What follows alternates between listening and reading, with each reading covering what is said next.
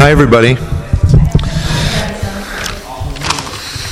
Um, thanks for coming out tonight. I, uh, uh, Ryan couldn't be here tonight, and he asked me if I'd be willing to introduce the reading tonight. And all I could say was absolutely, of course, because I think I've introduced Olga at least three times here before. So she's one of those sort of great old friends with a sort of deep connection to VSC, which I'll talk about in a second.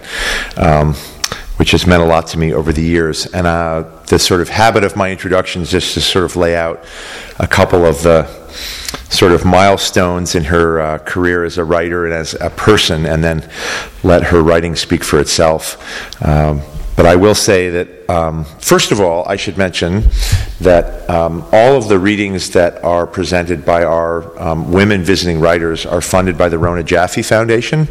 Um, they're very generous every year in providing the funding for all of these, and they ask us to do nothing in exchange for that except make an announcement to those who are gathered here tonight, and in a slow, sort of quiet way, let it be known that they are um, sort of one of the underpinnings of the VSC Writers Program. We really appreciate that. So kudos to Rona Jaffe and our gratitude for um, their ongoing support.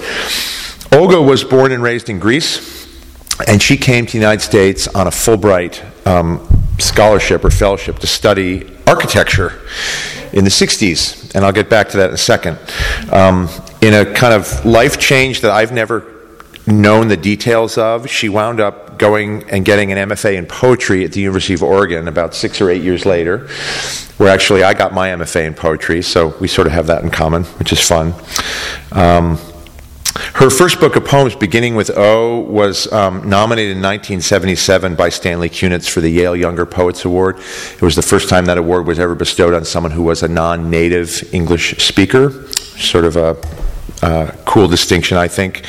Along the way, she has gotten a Guggenheim Fellowship, an NEA Fellowship, and um, was the director of the creative writing program at Brandeis since 1995. And you're still there, Olga, right? So, yeah, has been the director. Oh, you're on leave, but still there, right? So I was. Um, anyway, eight books of poems, three books of translations, and a long, great history of just devotion to the art of writing and literature, which is what we all seek, I think, in the people we look up to and think about in the world. Um, but I do want to say one of the cool things about Olga is that in 1966 or 7 or 8 or whatever that was, 67, when she arrived at the University of Pennsylvania, she studied with Fred Osborne, who would go on um, about 17 years later to found a place called the Vermont Studio Center um, in Johnson, Vermont. And Olga was part of a program I know that was deeply connected to the architect Louis Kahn. And Fred and Jon Gregg, who's here, obviously, as our uh, founder with Fred, um, were part of this milieu in Philadelphia in the 60s that Olga was a part of. And uh, I remember when I first contacted her many years ago, 15 or 16 years ago, about coming here for the first time, she said, Is that the place that Fred Osborne founded up there? And I said, Yeah. And she just went on to speak really highly of Fred and his, um, his soul and spirit and his sort of power as an educator. And what's really cool is that Fred Osborne is going to be here next week for the board meeting, and Olga has not seen him since Philadelphia or whatever, or sometime after that. So I'm really looking forward to this um, sort of reunion of these guys. Um, but anyway, enough of that. I'm just very happy to be here, and please give a warm welcome to Olga Broumas.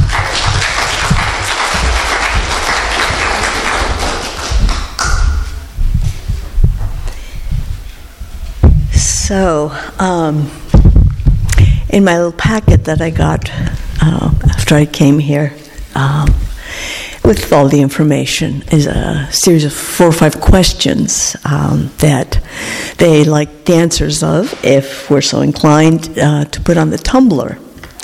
They're simple questions, but I don't tweet and things like that, so um, you know, to me, I have to think about them a little bit. Anyway, one of the questions is what was the best piece of advice you ever got? And so I've been vacillating between two things. When I left Greece, my father said to me, Don't ever forget that you have human dignity, which has seen me through life. And when I went in for my exit interview with Fred, uh, when I was graduating, he said to me, um, when are you going to start acting as smart as you are? And actually, no one has, in that three years I was at Penn, told me that I was smart. So that was was a deep compliment. He didn't uh, didn't do that very much. Um, anyway, I haven't seen him for forty odd years, but uh, every week I understand something deeper that he said to us that year of sculpture, um, at which I am very bad.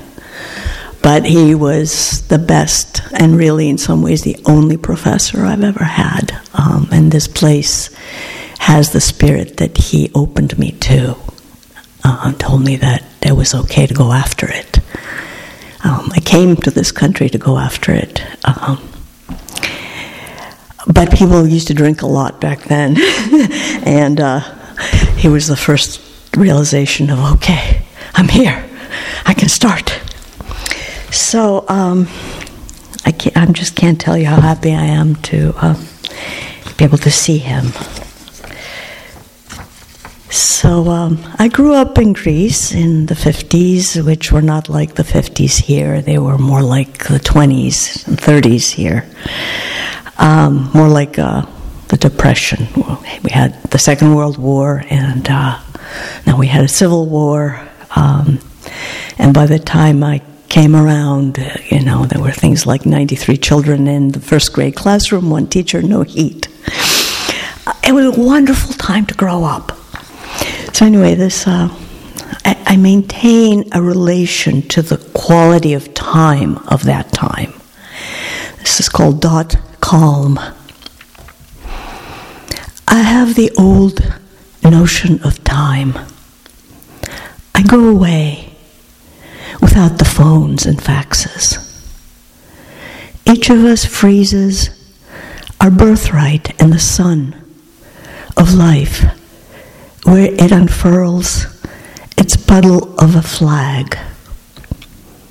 This is our country, cyan, regardless the overcast, where daily I walk in its naked Sundays, the beautiful white alphabet peeling away, the vox voltaic. Um,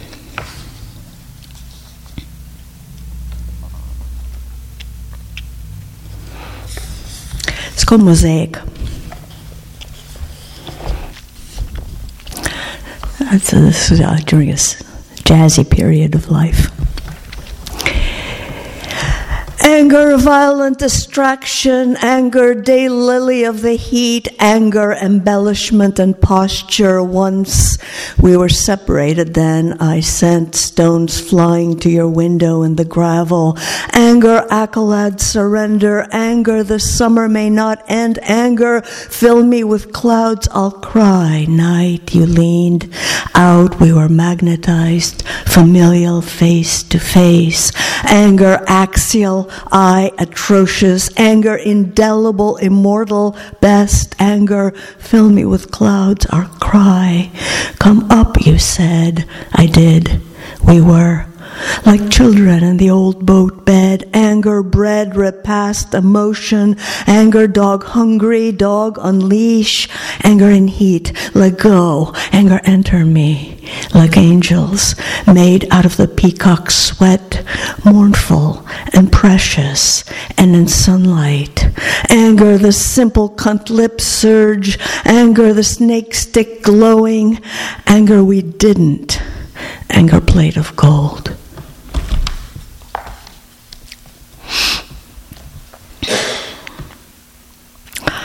Um, this poem is called Emblem, it's pretty short. A woman whose existence is indifferent to yours attracts you.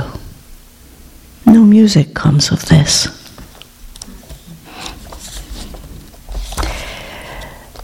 Um, so um, I've been translating this Greek poet, Odysseus Elytis. Um, And uh, his collection of poems, uh, collected of my translations, is called Eros, Eros, Eros. And that comes from a quote of his. He says, If a separate personal paradise exists for each of us, mine must be irreparably planted with trees of words, which the wind silvers like poplars by people who see their confiscated justice given back, and by birds who, even in the midst of the truth of death, insist on singing in Greek and saying Eros, Eros, Eros. Um, so one of his books is called The Little Mariner. Um, in Greek, it's uh, Omikros micro as in micro, um, nautilus. And that means both the nautilus shell and it also means uh, naftis, sailor, as an argonaut.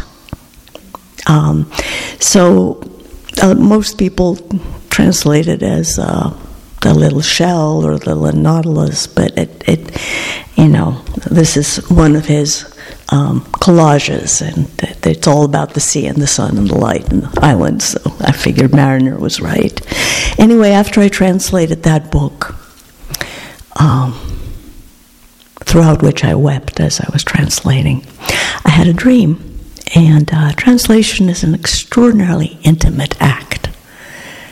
You basically not only breathe the same air the poet was breathing, you you take his or her language into your mouth and make it sing. It's, it's really a, a very amazing act, uh, both sacramental and as in taking Eucharist um, and sexual. So, anyway, this was the dream, and it's called After the Little Mariner.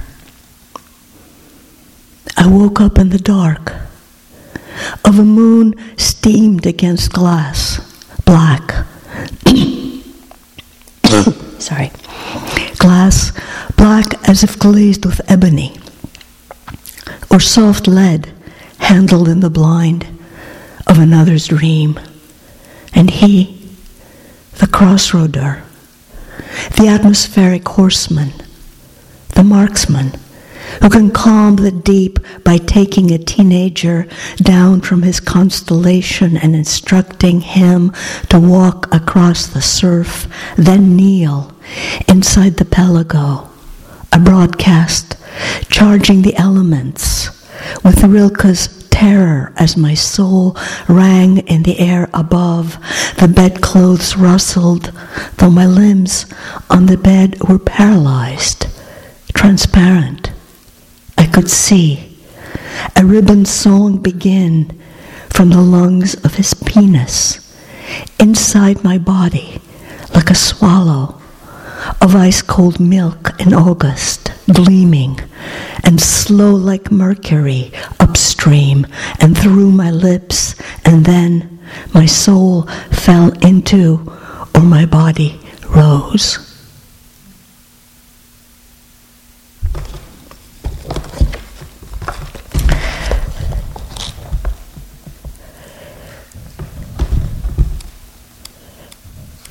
So I'd like to read you something of his. Um, this is from a book length mono kind of chapbook, I suppose, called a monogram. Um, in Greece, we call them books. And it's a book he wrote during the military junta occupation of Greece, seven years. Um, started in 67. It actually is one of the reasons I was allowed to leave the country and come to school. Um, even though I'd gotten a scholarship, it was not considered proper for a young woman to go so far away from home. home. Uh, and I studied architecture because if uh, you're a well brought up young lady in Greece at that time and you were to be allowed to study, um, you studied one of three things. Um, well, four literature, uh, became a teacher, uh, or you studied law, architecture, or dentistry because you could have a home office and raise your children. So, um, but it was great, great training for an architect. I mean, for a poet, because you learned that something had to be beautiful and economical, and you know all those wonderful art things. But it also had to open and close, and you had to be able to go to the bathroom in it. um, which you know is very true for poetry. so anyway, this is part four from the monogram, which means the solitary letter, and he uh, he self-exiled himself in protest. It is still early in this world. Do you hear me? The beasts have not been tamed. Do you hear me? My spilled blood and the pointed, do you hear me? Knife like a ram running the sky, snapping the stars' branches. Do you hear me? It's me. Do you hear me? I love you. Do you hear me? I hold you and take you and dress you in Ophelia's white bridal. Do you hear me? Where? Do you leave me? Where? Do you go and who? Do you hear me? Hold your hands over the floods the enormous lianas and the volcano's lavas. One day, do you hear me, will bury us, and the thousand later years, do you hear, luminous will make of us strata, do you hear me, on which the heartlessness of, do you hear me, People will shine and throw us a thousand pieces. Do you hear? In the water, one by one. Do you hear? I count my bitter pebbles. Do you hear me? And time is a large church. Do you hear? Or sometimes the figures, do you hear me? Of saints emit a real tear. Do you hear?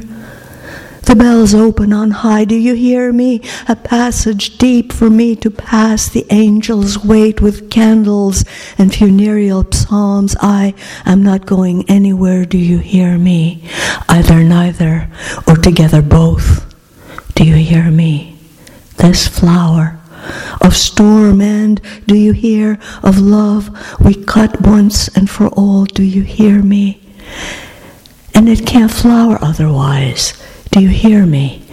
In another earth, another star, do you hear me? The soil is gone, the air is gone that we touched, that same. Do you hear me?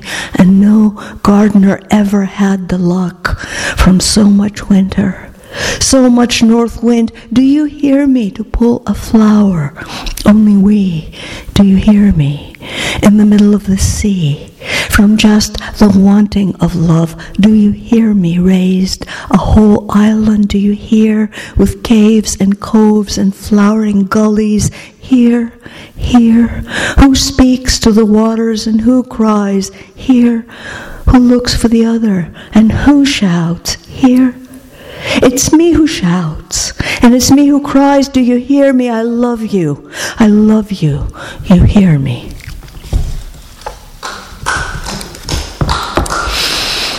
Ah, yeah, it was something translating that book. So now I'd like to read you something I am sort of co translating um, from English to English. Um, hang on a second. Because there's no Wi Fi here, so I had to make a picture out of it. So, a friend and I um, have collaborated over the decades on writing poetry, um, usually in the same space. Uh, but now um, she's in Tucson, Arizona, uh, not Tucson, sorry, in New Mexico. And I'm here on the Cape uh, Cape Cod, where I live, and we're um, collaborating. Um, and that's all I want to say about it. And uh, I, re- this is the most current incarnation of the most current piece, which I haven't looked at since uh, we sent it back and forth via email. So it's a secret poem. Flight of stones above the first chronographica, a cave wave of Minervas, blue in the custody of the mobile dervish your nails mark throughout without perishing by your discourse. And dream, moving furniture so shapeable, the little seeds, words, cuttings of conjunctions. This stem, too, founded in limestone, jagged tether, oxygen careening through the volume of stars. I embrace her, computations, hallucinatory forest. To arrange G forces, I carve the slapping of rosaries against tiny petals not simply made but found, beaded with them, a gardener you accept as ambrosia, as if beautiful clusters supplanting water. You draw her reservoir of firths, aerial memes, photometric. It's a little bit like uh, something between algebra, calculus, and trigonometry. but it's very exciting. Oops.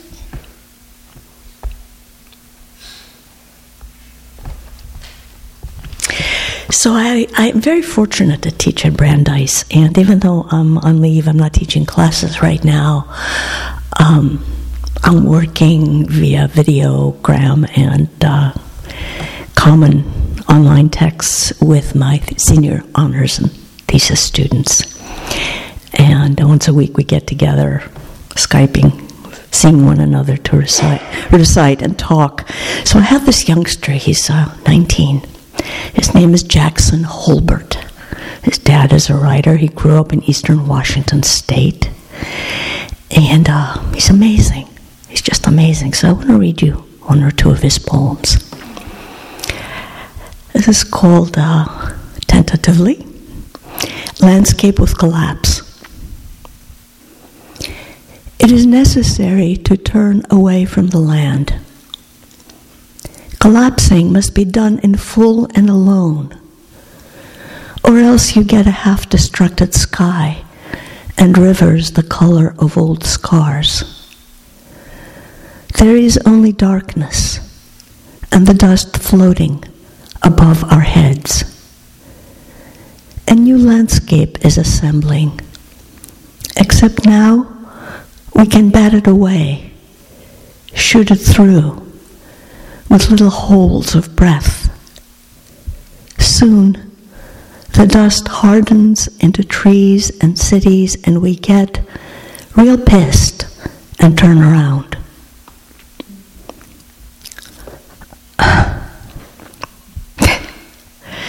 So, um,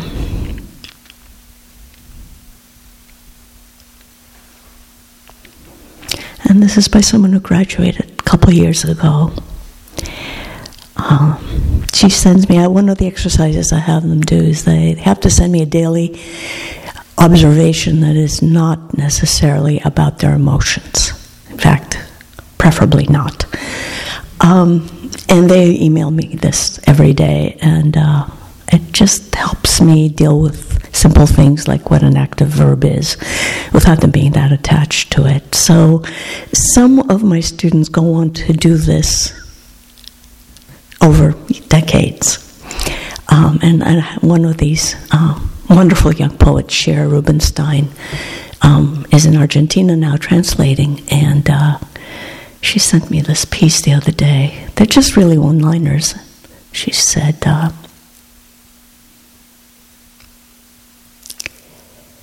When I was ashamed of eating, I was ashamed when I dreamed of eating.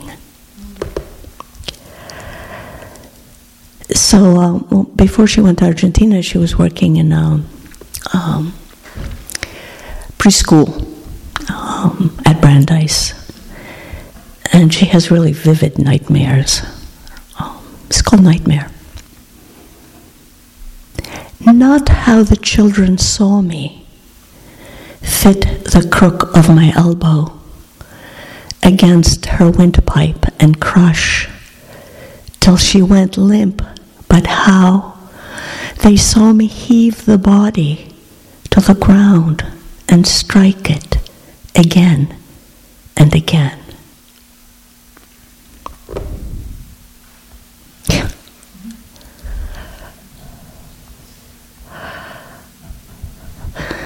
Suppose poem called Cronyism. Again, nightmares. I was glad when they assigned me to torture him. They weren't sharp enough or sufficiently invested to see to it I didn't botch the job. I executed the gestures aimed wide. When it was time for my promotion, they trained me by example, throwing pennies and acorn husks against my bare back. At this, he yelled and flung himself at them. Almost immediately, they had the funnel forced down his throat, and for a moment, the situation seemed really dire. But when I cried out, No, stop, they shrugged and let him return to his hook on the wall.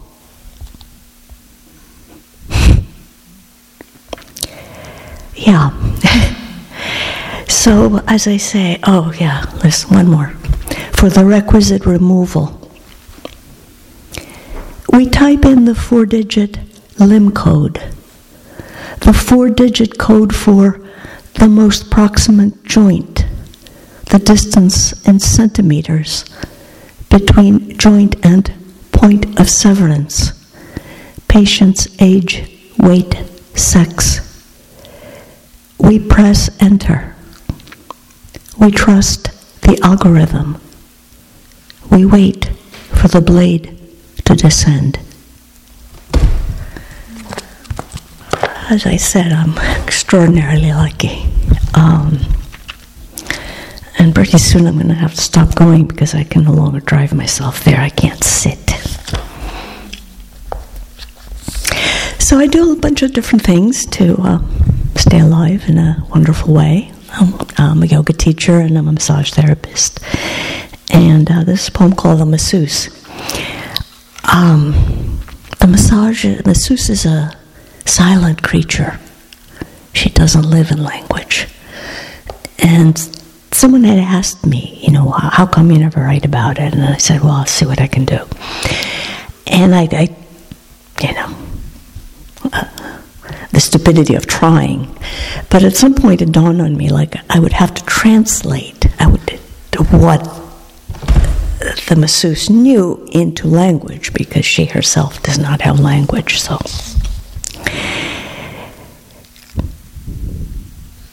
the masseuse. Always an angel rises from the figure, naked and safe between my towels, as before taboo. It's why I close my eyes.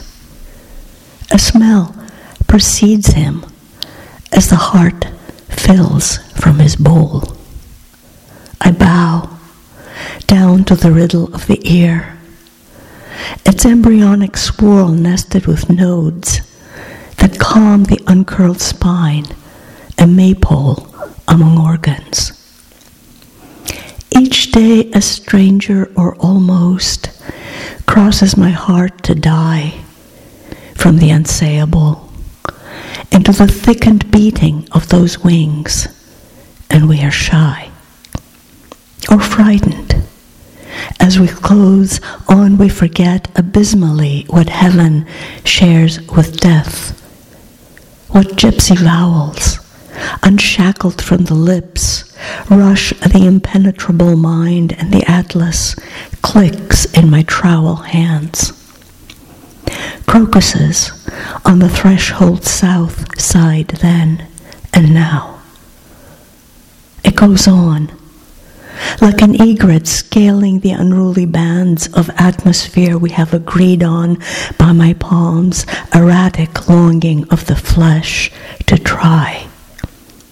Toes crack, hips soften, and the spine, a seaweed in the shallow spume, undulates like a musical string by the struck note, helpless with harmonics. Rock cradle the perceptible scar of the compass, sensible stigma and a poised blind of trust angling for reentry, and the rain. The wind across its face like minnows and the dark of love schooling the light will speak to you, and you will walk home dizzy, grazed by the gloaming and the just illumined stars.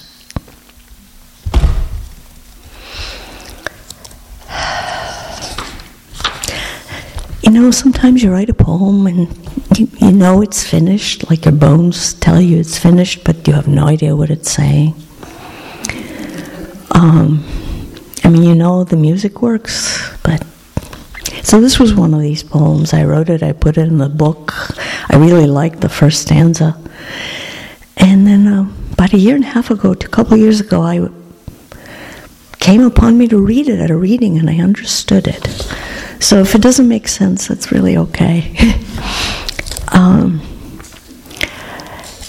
it's called Stars in Your Name, and it has a little epigram by Heather McHugh, and she says, All day you stare at us who may not touch your weeping or your blood.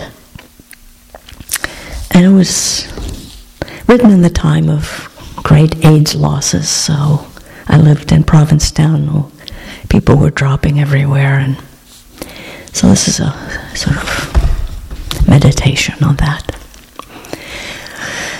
Kind, kind, milk in the mind, milk in the child, child and the blind, hormone of sleep, at night, supine, anchored paralysand, flat as a star, soaked in the hopeful calcium. All mammals, like a prayer paging God, lie down to weep out for our young.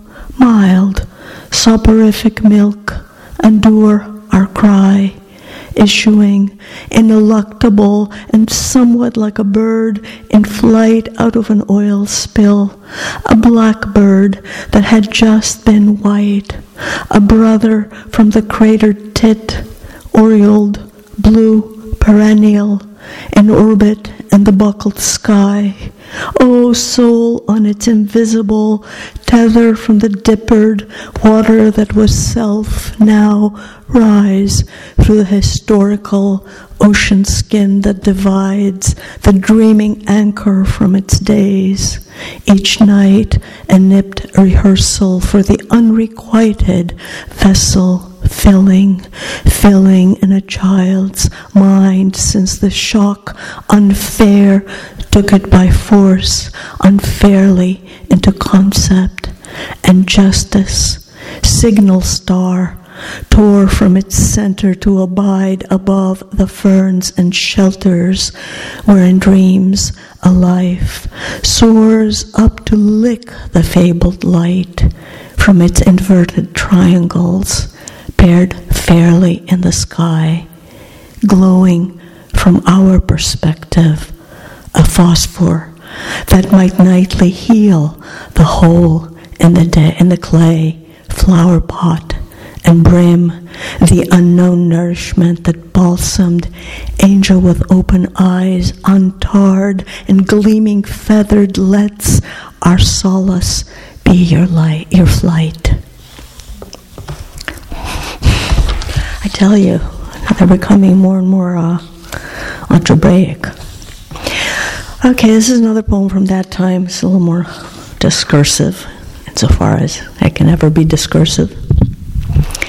It's from a three part poem called The Massacre. And uh, the table is my massage table. The friends of the dead lie on my table. I do what I can with their breath and my hands. Witless, the birds are singing. The crocus garland month lengthens our light. I want it always to be light. I fight the night and win. I peel my eye against the black and white TV until it dawns, then sleep. The Palestinian and Boston homeless split the screen. Number of children living on Brazilian streets, what is 40 million? Jeopardy's prey still the camera. Their stripped and stunning faces emblazoned in the halogen, a kind of sustained lightning. And the peasant heart, who counts the seconds between flash and fall of thunder, shrinks from the looming toll. Horror is toxic. The lesions on our organs keep the score. The gentle and the hard are being taken in legions, and the globe might shake us off its flank like quarry dust and start again with something less free, less wrecked by greed, but it suffers us on its blue cetacean patience like festered barnacles. Like counted sheep midair over a stream, the friends of the dead pause on my table. The shofar is ringing like starlight, too young to have reached us. I do what I can with their breath and my hands.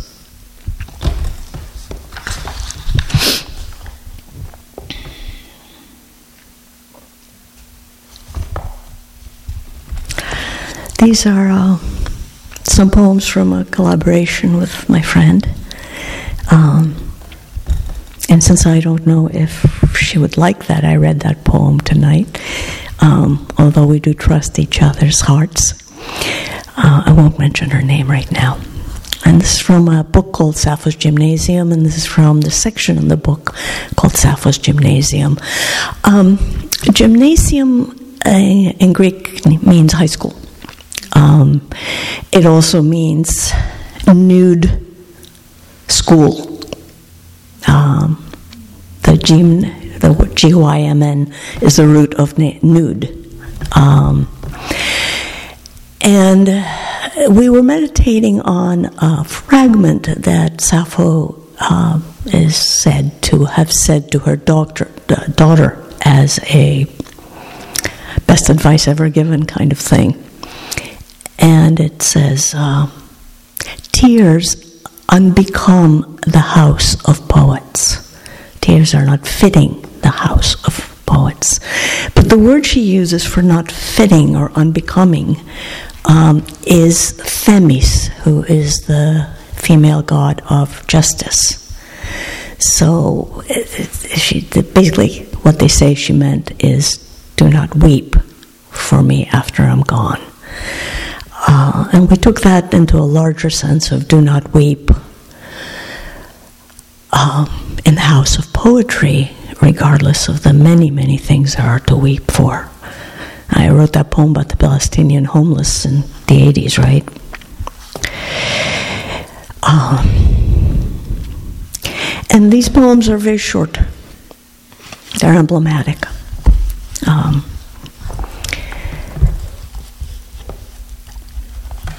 outside memory, worship never dies. That wish to embrace the great poplar. I woke and my head was gleaming. Tears fill my heart. Sorry, trees fill my heart. Torn mist, the doves I will love. Light struts cannot be broken. Make praise populations will last. The following is a very, very loose translation of a Sappho fragment, and uh, she's talking about her daughter, Cleis. I have a young girl good as blossoming gold. Her ephemeral face I have formed of a key dearer than skylark homelands. A full 12 hours like a toiler, like Lorca. Archaic to bone, we parse Lark Grove. Her face could still last tone of swaying habit, as if by accident the sea. Exactly. Bird is drunk inside me remembering the smell at your door. You are the guest heart traces. Out loud, you fill that doesn't exist. Just dismissed hyperventilates poet. Buddha vowel and Muhammad, child dared cross. Far from mother olive groves, father almonds. Lyric sap of maple far from Lesbos. The soul has a knee, just risen, just rinses. Laurel to air, I speak your lips, lantern and the abyss. I am what astonishment can bear. Tongue, I owe you. Pupil only to you, fleece of dew. Small iconostasis, clay girls, recombine danger and Homer. Dearest, on the unrolled robe, young wife with peace in her hair, and the dark before the candle, where the archetypes take our unconscious to build, this work is forever. Thank you.